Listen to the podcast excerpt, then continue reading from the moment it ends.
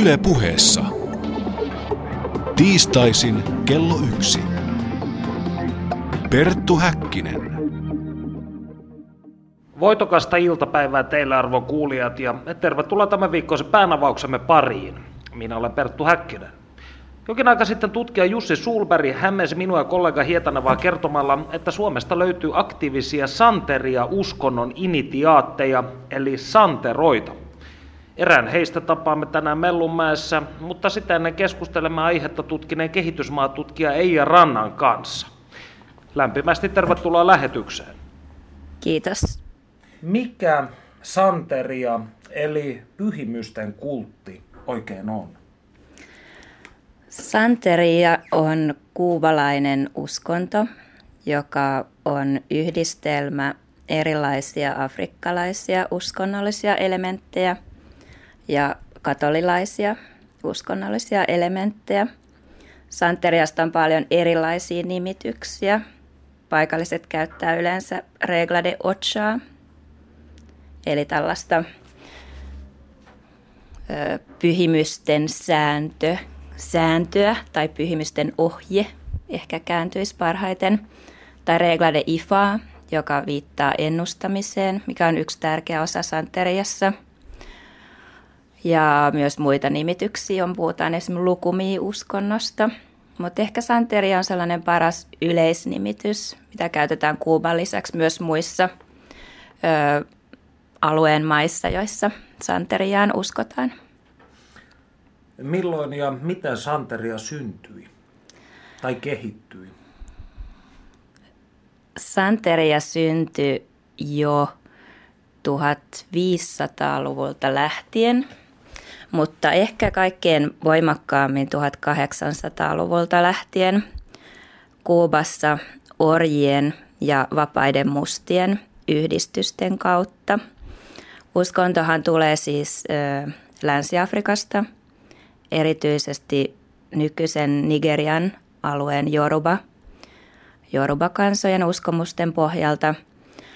Ja kun tiettyinä vuosisatoina Kuubaan tuotiin satoja tuhansia orjia näiltä tietyiltä maantieteellisiltä alueilta Länsi-Afrikasta, niin myös ne uskomukset kulkeutu mantereelta toiselle – Kuubassa sitten ne sai tietenkin aivan uusi, uudenlaisia il, ö, ilmenemismuotoja siksi, että yhteiskunta oli täysin erilainen ja mustien ihmisten elämä tietysti orjuuden ja muiden tällaisten inhimillisesti ottaen hirveiden yhteiskunnallisten ilmiöiden vuoksi oli ihan toisenlainen. Mutta vapaiden mustien parissa ensisijaisesti tämä lähti liikkeelle tällaisissa ammattiliitoissa tai yhdistyksissä, joita perustettiin katolisten kirkon pyhimysten ympärille. Tavallaan sen katolilaisuuden puitteissa mustat pysty myös uskomaan omiin jumaliinsa. Eli tavallaan ne omat, omat perinteet ja uskomukset puettiin sen katolilaisuuden – kaapuun? No Nigerian piskuinen naapurimaa Benin on vuuduun kotipaikka. Kuinka samankaltaisia Santeri ja vuudu keskenään ovat?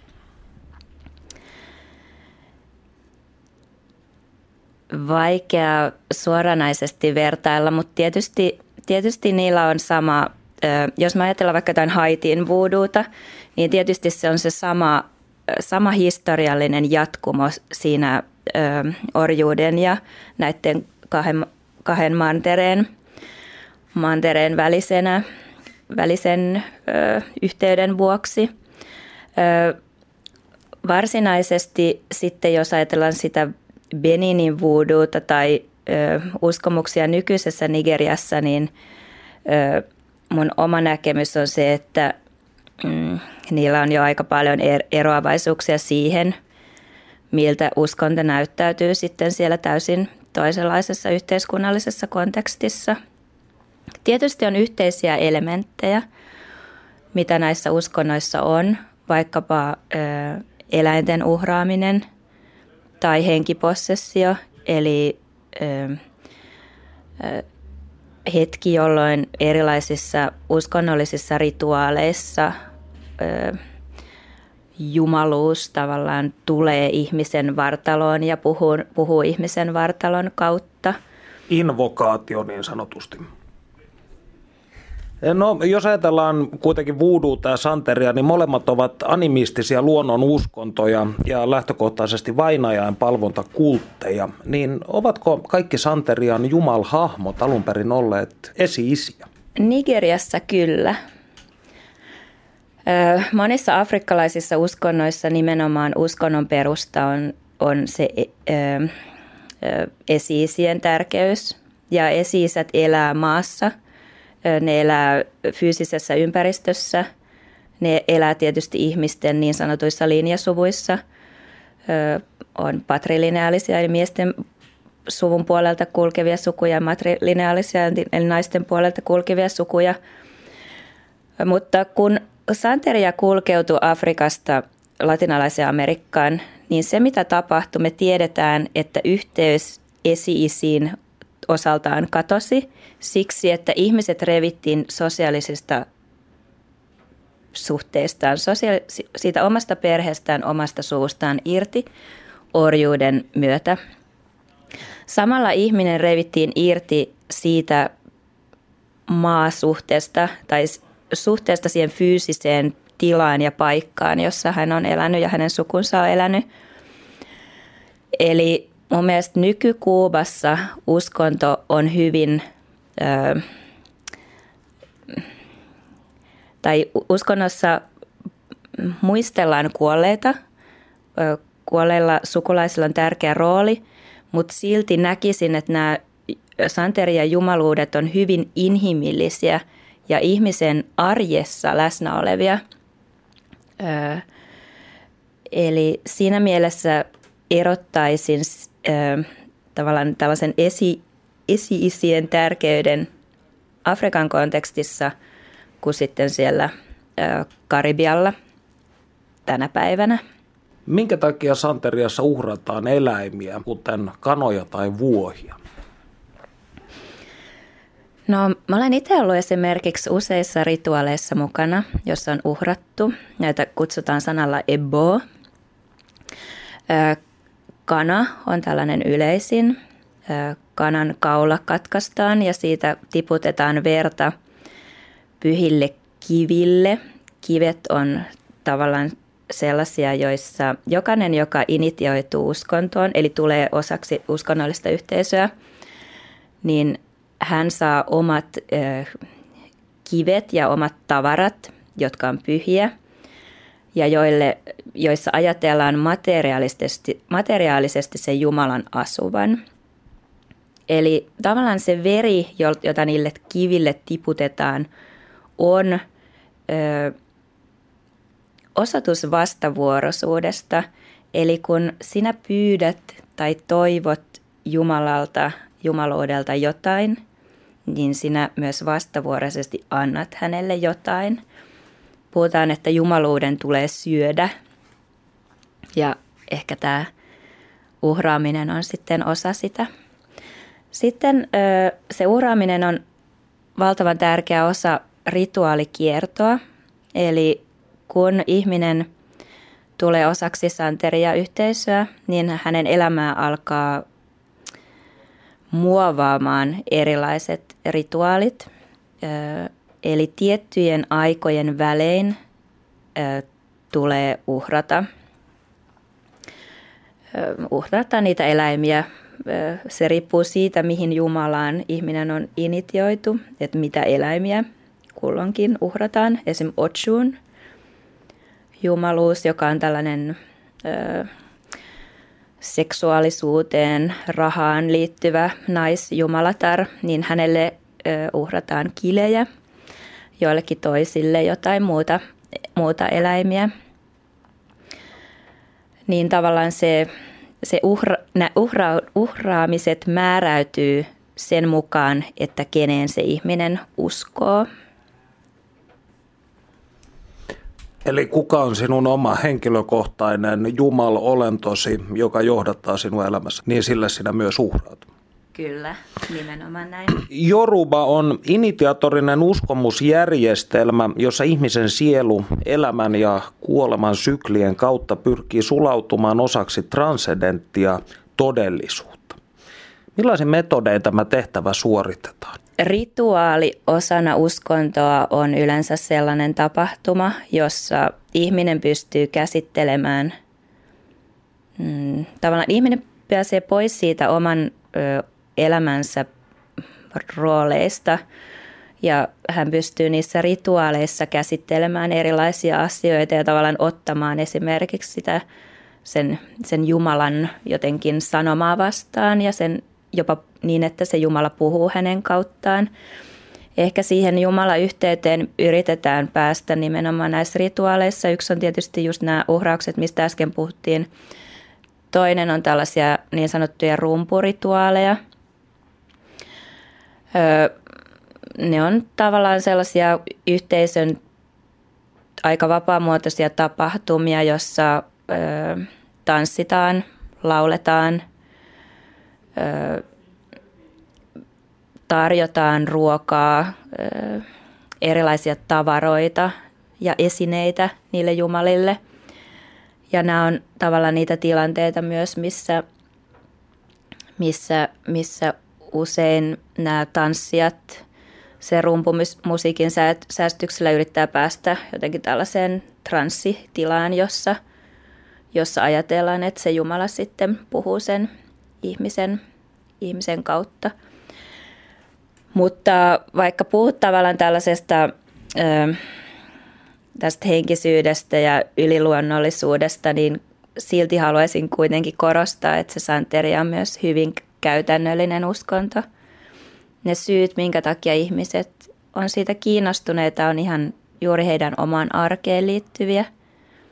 Vaikkapa terveys alkaa reistailemaan tai on ongelmia suvun kanssa tai perheen kanssa – rakkaudessa on ryppyjä.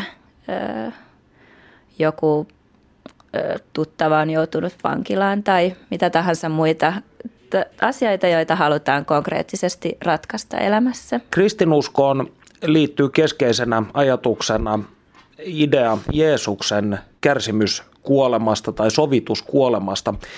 Mihin, mihin santeria kiteytyy? Minun mielestä santeria kiteytyy siihen, että ö, jumaluudet on inhimillisiä. Ö, Jumala ei ole jossain kaukana ja se ei ole toinen ja kärsimyksen tai jonkinlaisten negatiivisten määreiden muovaama, vaan nimenomaan jumaluudet, joita ihmiset, joihin ihmiset identifioi, on ihmisten kaltaisia. Ne pystyy erehtyyn, ne pystyy tekemään oikein tai väärin. Ne tekee ihmisten kaltaisia asioita. Ne rakastuu, ne pettyy. Mielestäni Santerian olemus kiteytyy siinä. Tietysti Santeriassa on paljon erilaisia oppeja. Siinä on paljon erilaisia kosmologisia tarinoita, niin sanottuja patakeja, joita Santerian harrastajat, har, harjoittajat, baba tai ialotsat tai babalavot, jotka on tosi ennustajia, niin ö, lukee erilaisten ennustusten kautta – Näitä ennustuksia voidaan tehdä kookoksen kuoren osilla tai simpukoilla. Ja itse kuhunkin asentoon, millä nämä ennustusvälineet näyttäytyvät, niin liittyy jonkinlainen kosmologinen tarina. Ja näitä kosmologisia tarinoita sitten tavallaan niiden kautta tulkitaan uskonnon harjoittajan omaa elämäntilannetta. Mutta näiden lisäksi se uskonto tosiaan tehdään käytännössä. Että varsinaista tällaista pyhää kirjaa, jonka mukaisesti mentäisi, ei ole näiden patakikokoelmien lisäksi ole.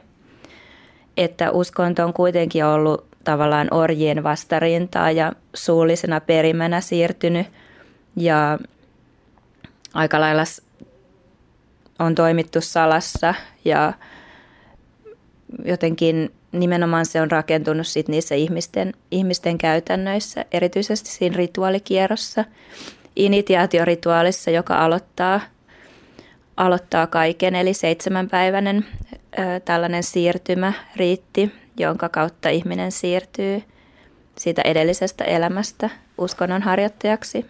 Syntyy uudestaan vertauskuvallisesti.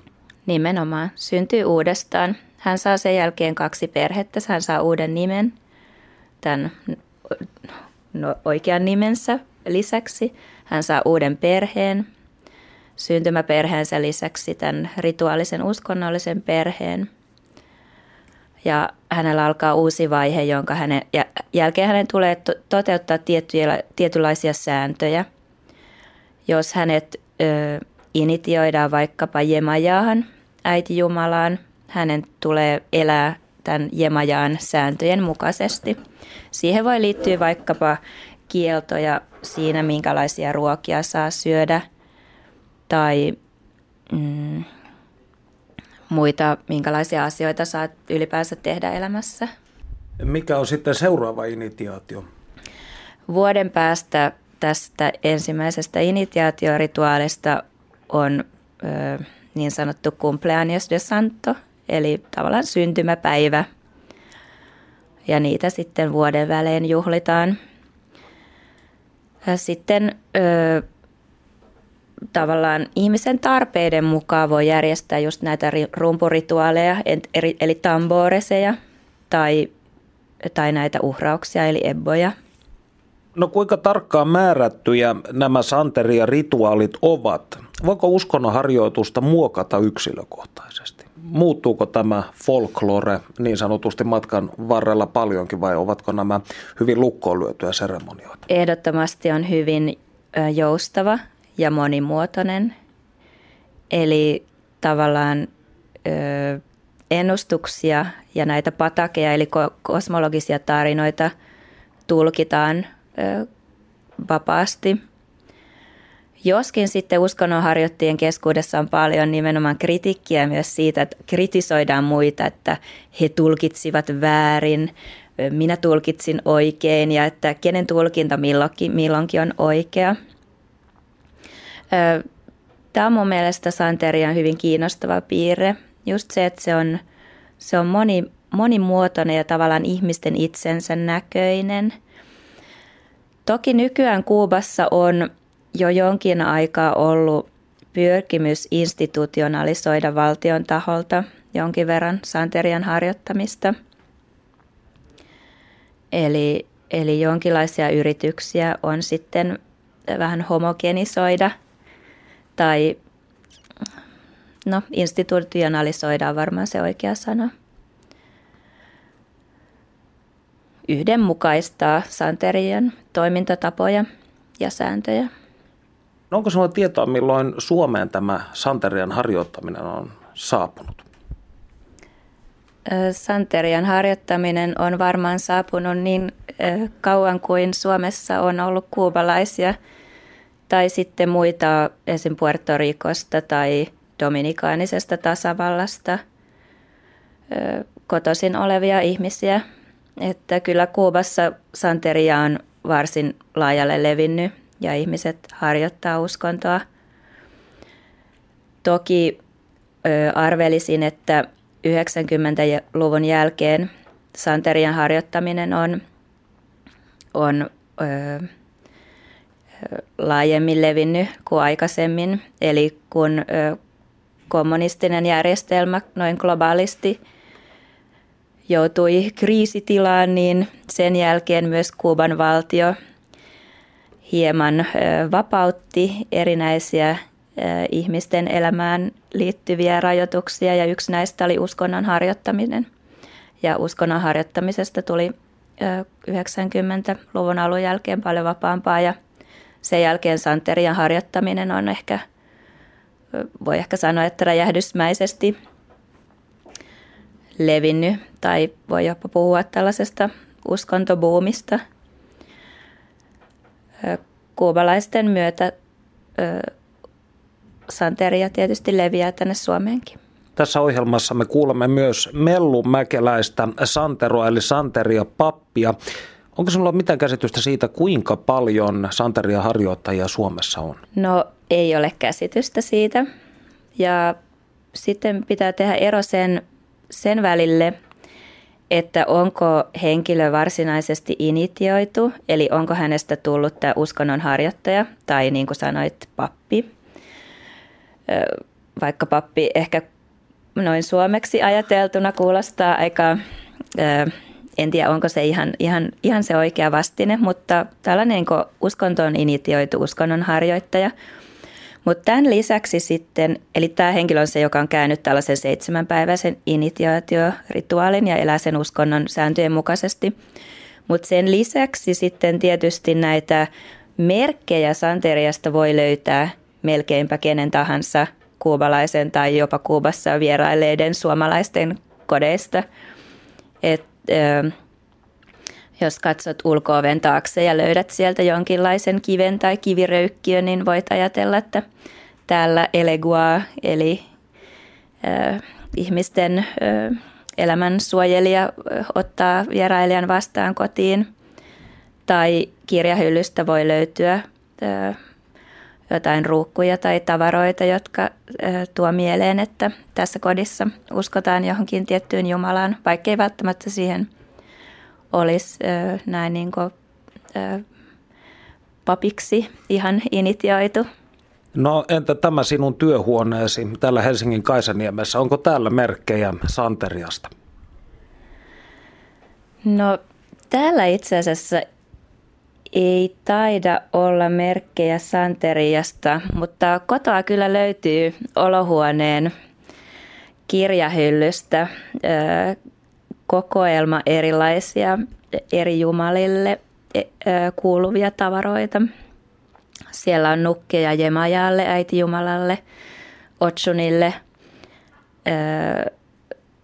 Changolle, Obatalalle, muille muille uskonnon tärkeille jumalille.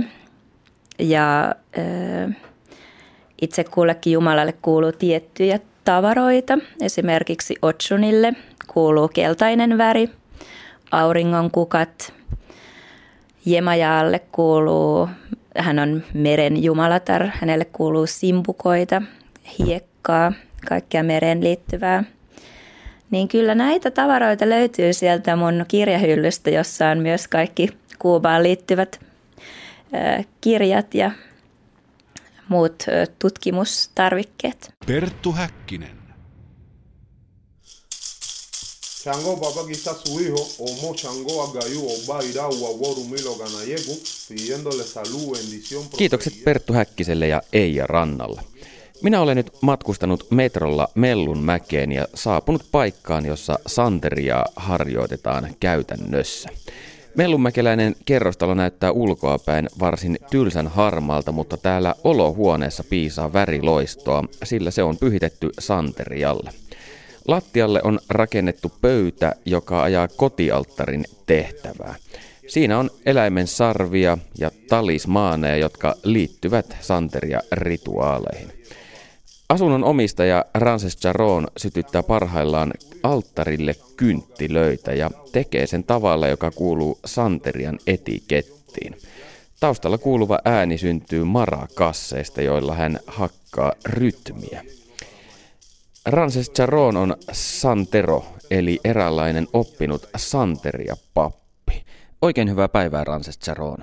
Päivää.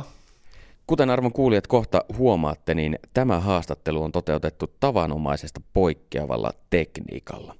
Rances Charon vastaa kysymyksiini englanniksi ja minä olen kääntänyt ne sitten jälkikäteen suomeksi.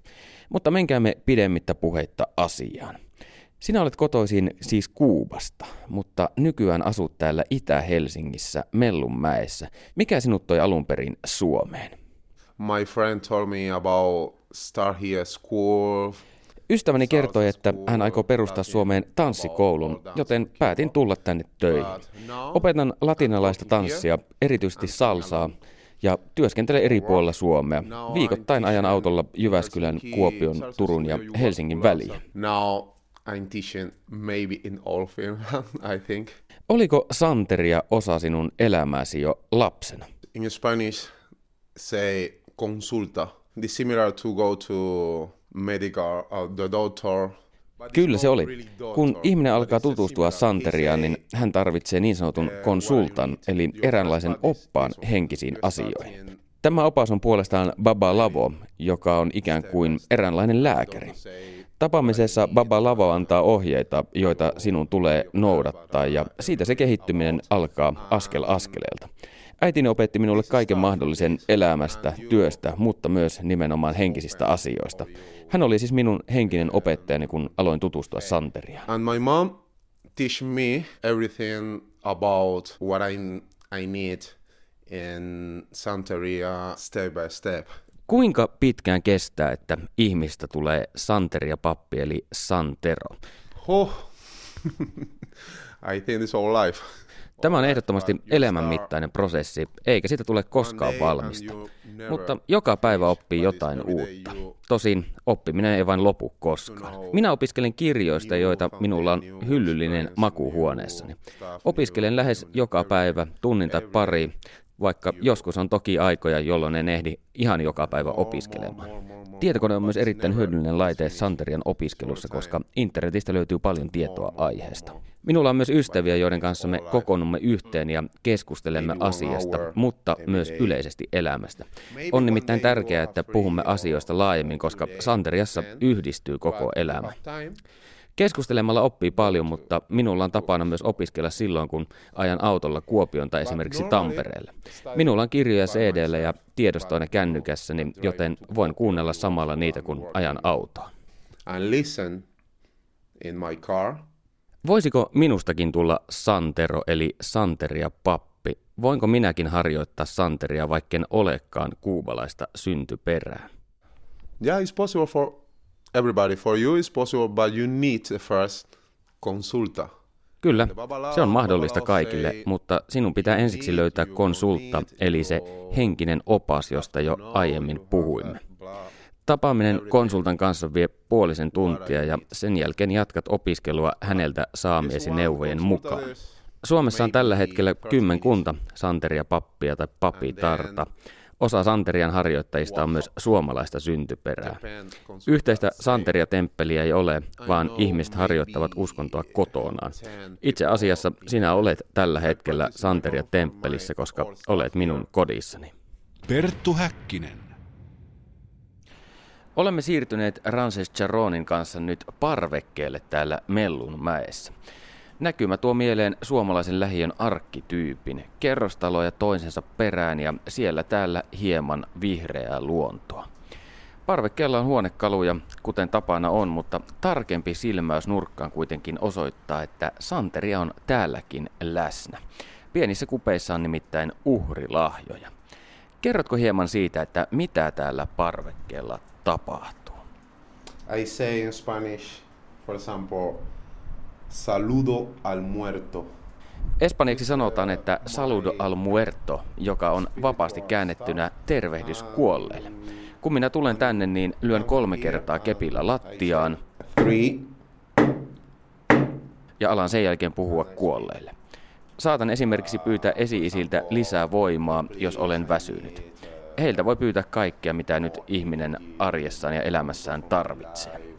Kun olen yhteydessä esi-isiin, niin koen vahvoja tunteita ja ihoni menee joskus kanan lihalle. Kun olen esittänyt esi-isille pyyntöni, niin seuraavaksi laitan uhrilahjan kuppeihin. Käytän esimerkiksi maitoa, tupakkaa ja hedelmiä. Kuubassa uhrataan myös kanoja, mutta Suomessa niin ei tehdä. Nämä uhrilahjat sopivat paremmin tähän maailman kolkkaan. In Cuba, chicken and you know everything. Onko esi-isiltä mahdollista pyytää apua jollekin toiselle? Voinko esimerkiksi minä pyytää sinua kysymään apua asioihin, jotka minua askarruttavat? Kyllä se on periaatteessa mahdollista, mutta tilanteen pitäisi olla rentoutuneempi ja rauhallisempi. On kuitenkin huomattavasti helpompi tie, että sinä opiskelet itse santeria ja pyydät itse apua esi-isiltä. No Kuinka suomalaiset yleensä suhtautuvat santeriaan? Ovatko he kiinnostuneita siitä? Finnish people talk only Finnish or English or se vähän riippuu. Suomalaiset puhuvat yleensä suomea, englantia ja ruotsia. Jos ihminen osaisi espanjaa, niin silloin santeria olisi huomattavasti helpompi ymmärtää.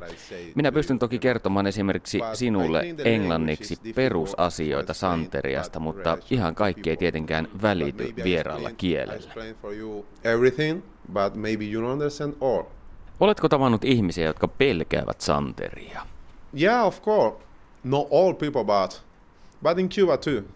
Kyllä, mutta kaikki eivät suhtaudu siihen sillä tavoin. Tokihan myös Kuubassakin on ihmisiä, jotka pelkäävät santeria, mikä johtuu todennäköisesti siitä kanojen uhraamisesta. But it's normal. Kuinka uhrilahja sitten valitaan? Mistä tietää, että mikä lahja sopii mihinkin tilanteeseen? Depend the situation. Tämä on aika monimutkainen asia. Uhrilahjan muoto riippuu muun muassa siitä, kenelle uhrataan ja mitä pyydetään vastineeksi. Myös paikka, jossa uhrataan, vaikuttaa paljon siihen, mitä uhrataan. Mutta konsulta se henkinen opastaja antaa neuvoja tähänkin asiaan, ja niitä neuvoja tulee tietenkin noudattaa. Chango baba quita su hijo, Omo Chango Agayu Oba Irau Aworumilo Ganayegu, pidiéndole salud, bendición, prosperidad. Asuntosi seinällä on sinusta maalattu muotokuva, jossa ylläsi on vihreä asu. Liittyykö Santerian tietynlainen vaatetus? This not special, Erityistä vaatetusta ei ole, mutta kun teen rituaalia, niin minulla on hattu päässä. Pää täytyy suojata, mutta hatun värillä ei ole erityisesti väliä. Kun ihminen aloittaa santerian opiskelun, niin vasta alkaja pitää vuoden ajan täysin valkoisia vaatteita. Valkoinen väri symboloi uutta alkua ja valkoisiin vaatteisiin pukeutuminen on eräänlainen riitti. White. One year. All the time. Minulla on tänään käynyt selväksi se, että ensimmäinen askel Santerian aloittamisessa on henkisen oppaan, eli konsultan etsiminen. Mistä kaltaiseni suomalainen voi sellaisen löytää? Opetatko esimerkiksi sinä ihmisiä Santerian saloihin? In Finland, no. En ole opettanut Suomessa, vaan keskittynyt kehittämään itseäni ja opiskelemaan itse lisää. Mutta jos tosiaan haluat aloittaa Santeria, niin olet tervetullut tänne minun luokseni ja voin olla konsulta. Katsota seuraa täällä, mitä tapahtuu. Santeria ei ole vaikea, päinvastoin. Se on todella helppoa. It's really easy, it's no complicated. Perttu Häkkinen. No niin, ja parhaillaan vastapäätäni istuu kehitysmaatutkija Eija Ranta seemiläisissä uskonnoissa on hyvin keskeistä tämä hyvän ja pahan, valon ja pimeyden vastakkainasettelu, niin onko Santerian maailmankuvassa jotain vastaavaa? Onko siellä hyvien henkiolentojen lisäksi myös niin sanotusti pahoja henkiolentoja? No jos me ajatellaan jotain näitä jumalia, niin ö, mielenkiintoista niissä on se, että näillä monilla jumalilla on monia eri teitä tai polkuja, niin sanottuja kamiinoja – kaminos. E, Eli sama Jumala voi olla toisaalta ö, uskollinen ystävä, hyvä isä, luotettava puoliso ja sama Jumala voi olla samaan aikaan rietasteleva naisten mies tai varas tai joku muu täysin vastakohtainen kuin toisessa kaminosissa – Eli Jumalien sisällä on valtavaa ristiriitaa. Ja se on mun mielestä hirveän kiinnostavaa, koska se tekee niistä Jumalista inhimillisiä. Se tekee niistä ihmisille ö, helposti lähestyttäviä ja identifioitavia, koska mitä muuta meidän ihmisten elämä on kuin ristiriitaa, erilaisia jännitteitä ja niiden erilaisten odotusten ja ajatusten ja toimien välissä tasapainoilua. Ja tässä uskonnossa on, on jännittävää just se, että minkälaista voimaa se antaa ihmisille tasa, just tasapainot, tasapainottelemaan siinä ihmiselämän erilaisten odotusten ö, viidakossa. Toki on myös ö, sitten hyvin erilaisia jumalia, esimerkiksi kuolemaan liittyviä jumalia, jotka nähdään hyvin suurina, vahvoina. Mutta en näkisi, että Santeriassa on sellaista niin suurta hyvän ja pahan välistä tavallaan jyrkkää vastakkainasettelua kuin joissain muissa uskonnoissa, joita tunnemme.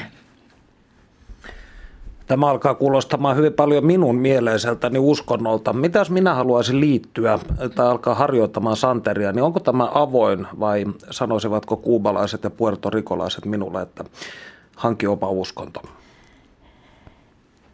Ei sanois.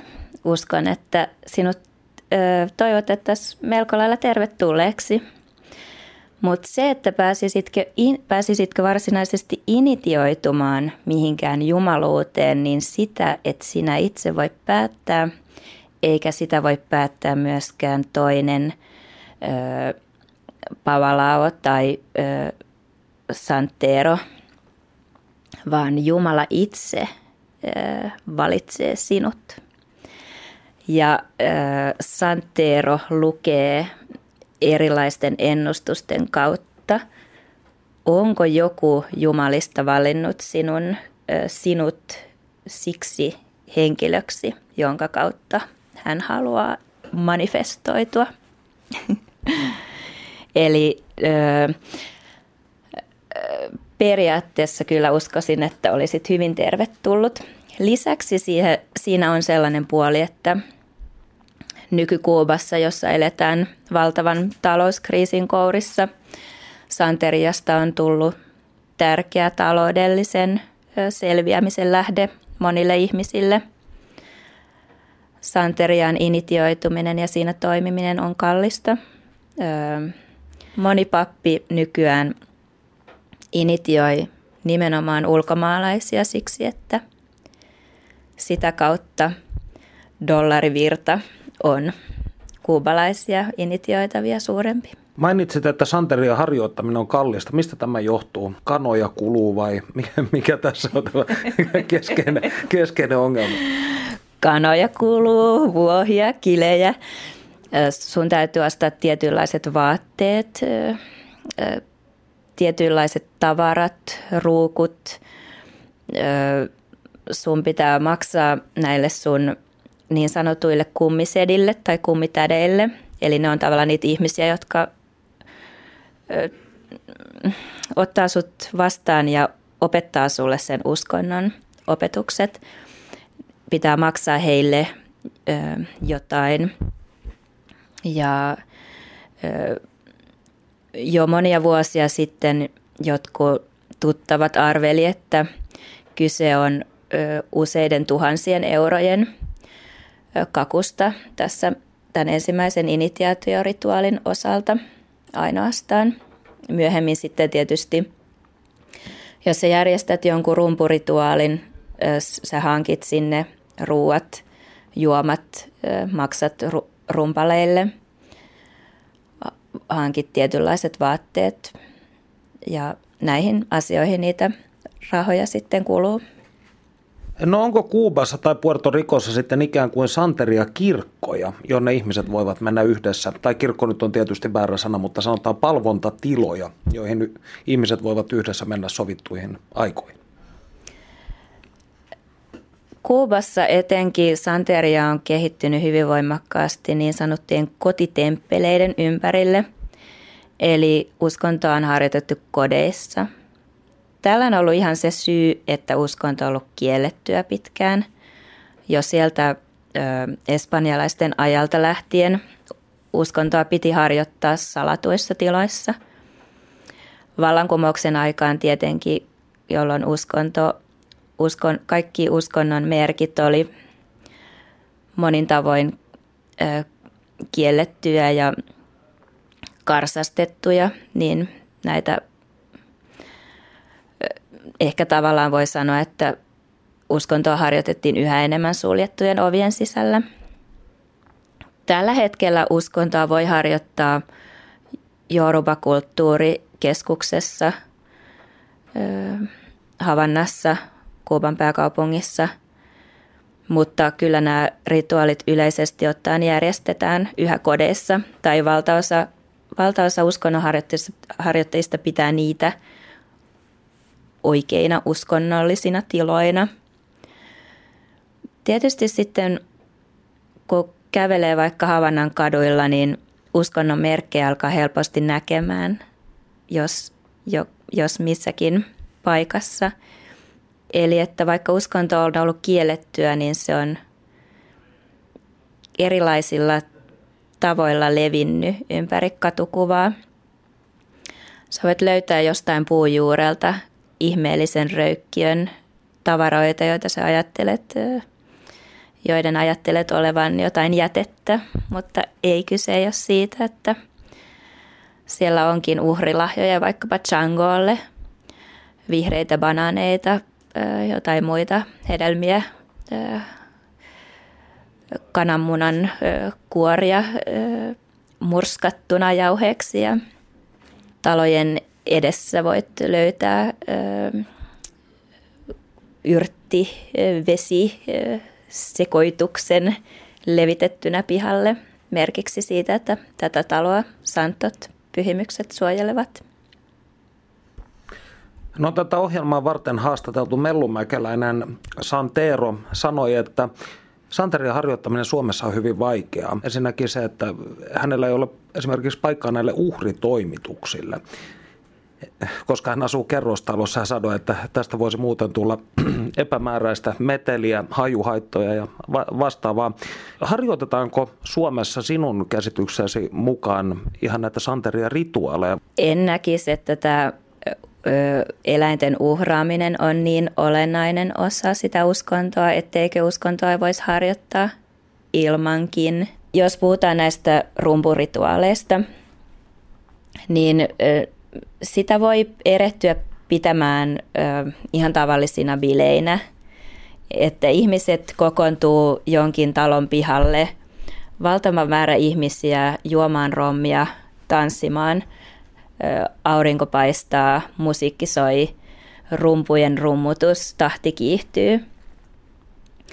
Samalla kuitenkin siellä jossain takahuoneessa on näitä initioitavia ihmisiä – heille he, he käyvät läpi erilaisia rituaaliin liittyviä pyhiä merkityksiä. Siellä rumpumusiikin tahtiin saattaa silloin tällöin joku, mm, joku tavallaan kokea, että se jumaluus tulee hänen vartaloonsa ja hänen tanssitahti muuttuu. Ihminen alkaa toimimaan eri tavalla – esimerkiksi huutelemaan asioita tai tanssimaan villisti tai muuta, muuta vastaavaa. Öö, Matansasissa olin kerran tällaisessa rumpurituaalissa, joka ö, oli ilta-aikaan ja siinä, siihen, se ensisijaisesti oli liittyy tällaisen tanssiin. Rum, rumutettiin ja tanssittiin ja silloin en ole ikinä nähnyt niin paljon tätä tavallaan niin sanottua henkipossessiota, että, että, että tavallisen tanssijan koko käyttäytyminen muuttuu täydellisesti ja hän alkaa puhumaan selittämättömällä kielellä ja toimimaan selittämättömin tavoin. Siinä oli esimerkiksi viisi tällaista Jemajaan, eli tämän äiti Jumalan läsnä olevien naisten tai miesten vartaloihin ja, ja muutama eleguaan, eli tällaisen portin vartija jumaluuden tulo, että nämä oli hyvin, hyvin ehkä sellaisessa tapahtumassa läsnäolo oli hyvin jo jännittävää. Tunnelma oli tiivis ja tietysti paikalla olijat varmasti tiesi paremmin tämän koreografian kuin, kuin sitten itse asiaan niin selkeästi täysin, tai että en tunne niin hyvin kuin paikalla olijat sitten. Mutta että en, en puhuisi tällaisesta hartaasta seurakunta, seurakuntatunnelmasta kuitenkaan, pikemminkin päinvastaisesta. Kun mainitsit, että tämä ihmisten käytös tämän henkipossession tai transsi, mitä termiä nyt halutaankaan käyttää aikana muuttuu, niin mihin suuntaan se muuttuu? Yksi asia, mikä mua kiinnosti valtavan paljon tai kiinnostaa tässä santeriassa on se, että kuinka sukupuolen merkitys esimerkiksi katoaa. Eli, eli esimerkiksi homoseksuaalit miehet pystyy käsittelemään sen uskonnon kautta sitä homoseksuaalisuutta, joka yhteiskunnassa on ehkä monin tavoin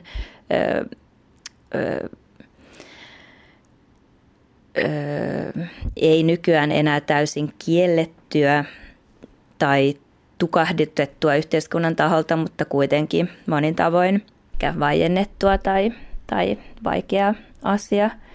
Eli, eli tässä Santerian puitteissa ainakin oman kokemukseni mukaan on hyvin paljon, paljon ö, ö, eri, tavallaan se seksuaalisen suuntautuneisuuden merkitys ei ole, ö, ö, sillä ei ole merkitystä, eli että se voi ottaa sun vartaloos naisen jumaluuksia ja erilaisista kosmologisista tarinoista, jopa kaikkein machoimmalla miehellä löytyy sellaisia kosmologisia tarinoista, joissa hän pukeutuu naiseksi tai jossa, jossa sen ö,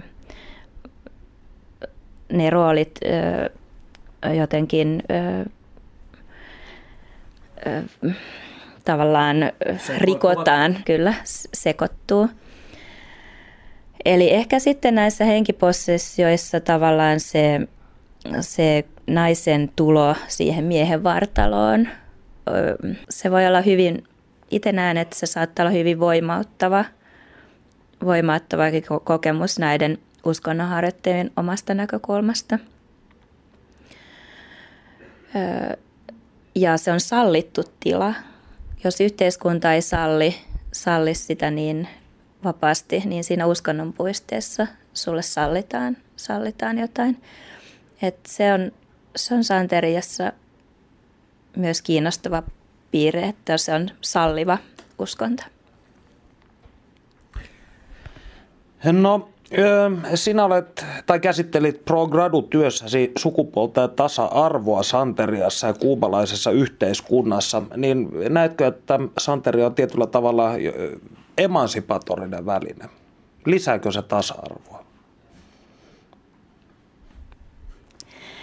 Santeria on ollut emansipatorinen väline siinä mielessä ö, jo historiallisesti mustalle väestönosalle, että se on ollut tuonut niitä vastarinnan paikkoja. Uskonnon kautta on pystytty käsittelemään poliittisia ja sosiaalisia ongelmia ja ö, ihmiset on pystynyt järjestäytymään ja tuomaan esiin jotain vai, poliittisiakin vaihtoehtoja. Sitten nykyään ehkä kun ajatellaan, että Kuubassakin on monenlaisia ongelmia ja – monenlaisia taloudellisia ja sosiaalisia ongelmia ja näkisin, että tämä uskonto on tavallaan yksi sellainen tie, jonka kautta näitä taloudellisia ja sosiaalisia ongelmia pystytään käsittelemään. Näkisin, että nimenomaan tämä seksuaalisuus, mistä äsken puhuin, niin sitä, siltä kannalta tämä uskonto avaa jotain voimauttavia mahdollisuuksia. Siitä huolimatta en näkisi, näkisi Santeria täydellisen tasa-arvon ö, areenana. Yhtä lailla siinä toimii samanlaisia hierarkkisia asetelmia kuin missä tahansa muussakin ö, elämässä. Eli eli hierarkioita erilaisten toimijoiden välillä, erilaisten pappien välillä. Jotkut tehtävät on täysin kiellettyjä vaikkapa naisilta. Hmm. Mutta noin yleisesti ottaen näkisin, että se tuollaisessa poliittisessa ympäristössä, jossa ö, sananvapaus, demokratia, poliittinen osallistuminen on ö, ei edes rajattua, vaan lähestulkoon olematonta, niin tavallaan mitä tahansa tällaisia kulttuurisia ilmentymiä, joissa ihmiset pystyy kohtalaisen vapaasti nykyään toimimaan, niin näen, että ne on tärkeitä areenoita ihmisten toimijuudelle, ei ainoastaan uskonnolliselle toimijuudelle, vaan myös poliittiselle toimijuudelle. Ehkä, ehkä sillä voi olla myös tulevaisuud, Kuuban tulevaisuuden kannalta jonkinlainen merkitys. Perttu Häkkinen. Mainitsit äsken kuubalaisten suhtautumisesta Santeriaan. Suomessahan kansan mielipide uskontoa kohtaan on hyvin kahtia jakautunut. Toiselle se on tärkeä asia, toiset pitävät sitä säädyttömänä höpinänä ja vanhojen naisten juttuina. Niin onko Kuubassa myös tällaista kahtia jakautuneisuutta siihen, kokeeko osa kansasta, että Santeria on taikauskoa? Varmasti. Varmasti osa, osa kokee niin. Osa kokee niin, että Santeria on mustan, yhä mustan väestön asia. Öö, esimerkiksi valko, valkoinen perhe, jonka luona asuin jollakin matkalla, niin koki, että Santeria ei koske millään tavalla heitä, koska se on, on, on mustan väestön asia. Tämä ei käytännössä ihan pidä paikkaansa, että nykyään ihan kaikenlaiset kuubalaiset harjoittaa uskontoa. Aikaisemmin ehkä ajateltiin, et, ja historiallisestikin ö, oli niin, että kun uskonto syntyi tavallaan orjien vastarintana ja tällaisen työväenluokan tai ö, hieman kouluttamattomamman väestön ö, uskontona, niin ehkä sillä on sitten jotain, jotain kaikuja myös nykyäänkin ihmisten mielissä, mutta käytännössä se ei, ei hirveästi enää, enää, enää pidä paikkansa, että uskonnonharjoittajia on ihan jokaisesta yhteiskuntaluokasta ja jokaisesta ö, etnisestä ö, ryhmästä No kun sinä tutkit Santeria ja keskustelit näiden ihmisten kanssa silloin, niin missä vaiheessa muuri nousi vastaan ikään kuin? Missä vaiheessa tehtiin selväksi, että nämä ovat niitä salaisia asioita, jotka eivät kuulu sinun korvillesi? No esimerkiksi se, että olen nainen, vaikutti siihen, että tiettyjä asioita en voinut nähdä tai tiettyjä asioita mulle ei kerrottu. Tämä ei liittynyt niinkään siihen, että en kuulunut uskontoon, vaan sukupuoleen. Sitten tässä esimerkiksi näissä uhrauksissa, niin niissä on selkeästi eri, erinäisiä askelia, joita ei uskontoon initioitumaton näe. Lämmin kiitos haastattelusta. Kiitos paljon sulle. Perttu Häkkinen. Ja näin kiehtova matkamme Santerian suomalaiseen ytimeen on lopuillaan. Panu Hietaneva on viettänyt päivänsä Helsingin Mellumäessä. Itse olen ollut tuolla Kaisa Niemessä haastattelemassa tutkija Eija Rantaa. Nyt olen kuitenkin Helsingin Kalasatamassa ja täällähän näkee tuttuja, nimittäin palkittu journalisti Panu Hietaneva on saapunut tänne Helsingin Kalasatamaan Mellumään ekskursiolta. No Panu, millainen oli sinun päiväsi Santerian parissa? Päivä oli erittäin kiehtova ja ennen kaikkea erittäin opettavainen. Täytyy sanoa, että kun olen työni puolesta tavannut sangen suuren joukon ihmisiä, jotka uskovat erilaisiin yliluonnollisiin asioihin, niin heitä tuntuu yhdistävän aina se, että he etsivät joko elämän tarkoitusta tai sisäistä rauhaa. Ja kun vietin tuolla pitkän tovin Rances Charonin luona, niin hänestä välittyi nimenomaan tämä sisäisen rauhan tavoittelu. Hän kertoikin minulle, että tämä Santerian opiskelu, silloin kun hän opiskelee sitä kirjoista, on eräällä tavalla ikään kuin meditatiivista ja todella rauhoittavaa toimintaa. Ja jos se sillä tavalla antaa hänelle arkeen voimaa, koska hän pysähtyy yhden asian äärelle, sulkee muut tapahtumat mielestään ja perehtyy pelkästään näiden pyhäksi kokemiensa asioiden äärelle. No sinulle on lupailtu erinäköisissä uskonnollisissa yhteyksissä kaiken näköistä. Olet UFO-kontaktihenkilö, on sanottu, että sinussa on selvä näkijän kykyäkin. Ja nyt Ransan Sharon sitten sanoi, että hän voi ryhtyä sinun henkilökohtaiseksi mentoriksesi, jos sinä haluat initioitua tähän äh, Santeria kulttiin. Kuinka suhtauduit tähän sinänsä avokätiseen tarjoukseen? Täytyy sanoa, että näistä kolmel, Täytyy sanoa, että näistä kolmesta asiasta, jotka mainitsit hetki sitten, niin Santeria tuntuu kiehtovimmalta, koska tosiaan, kuten sanottu, Rances Charonin olemus oli todella rauhallinen ja kuten niin monella muullakin ihmisellä tässä arjessa on ongelmana se, että aikaa ei ole, on jatkuva kiire ja koko ajan pitää ympäri ämpäri viilettää kiireen keskellä, niin kaipaisin jonkinlaista rauhoittumista ja hiljentymistä arkeen, mutta se on vaikeaa. Mitä sitten, kun sinä olet tuollainen hippi ja kasvissyöjä, niin miten nämä kanojen ja kilien vastaavien uhraamisen, niin luuletko, että pystyisit tällaiseen saavuttaaksesi mielenrauhaa? Minun kasvissyöntini on enemmänkin kritiikki teollista lihantuotantoa ja ruokatuotantoa kohtaan, joten en usko, että varsinaisesti eläimen päästäminen päiviltä olisi sinänsä ongelma. Varsinkaan hengellisessä mielessä. Siitä sitten eteenpäin vaan, jos siltä tuntuu Panu. Me päätämme raporttimme Helsingin Suvilahdesta tähän. Oikein hedonistista viikon jatkoa.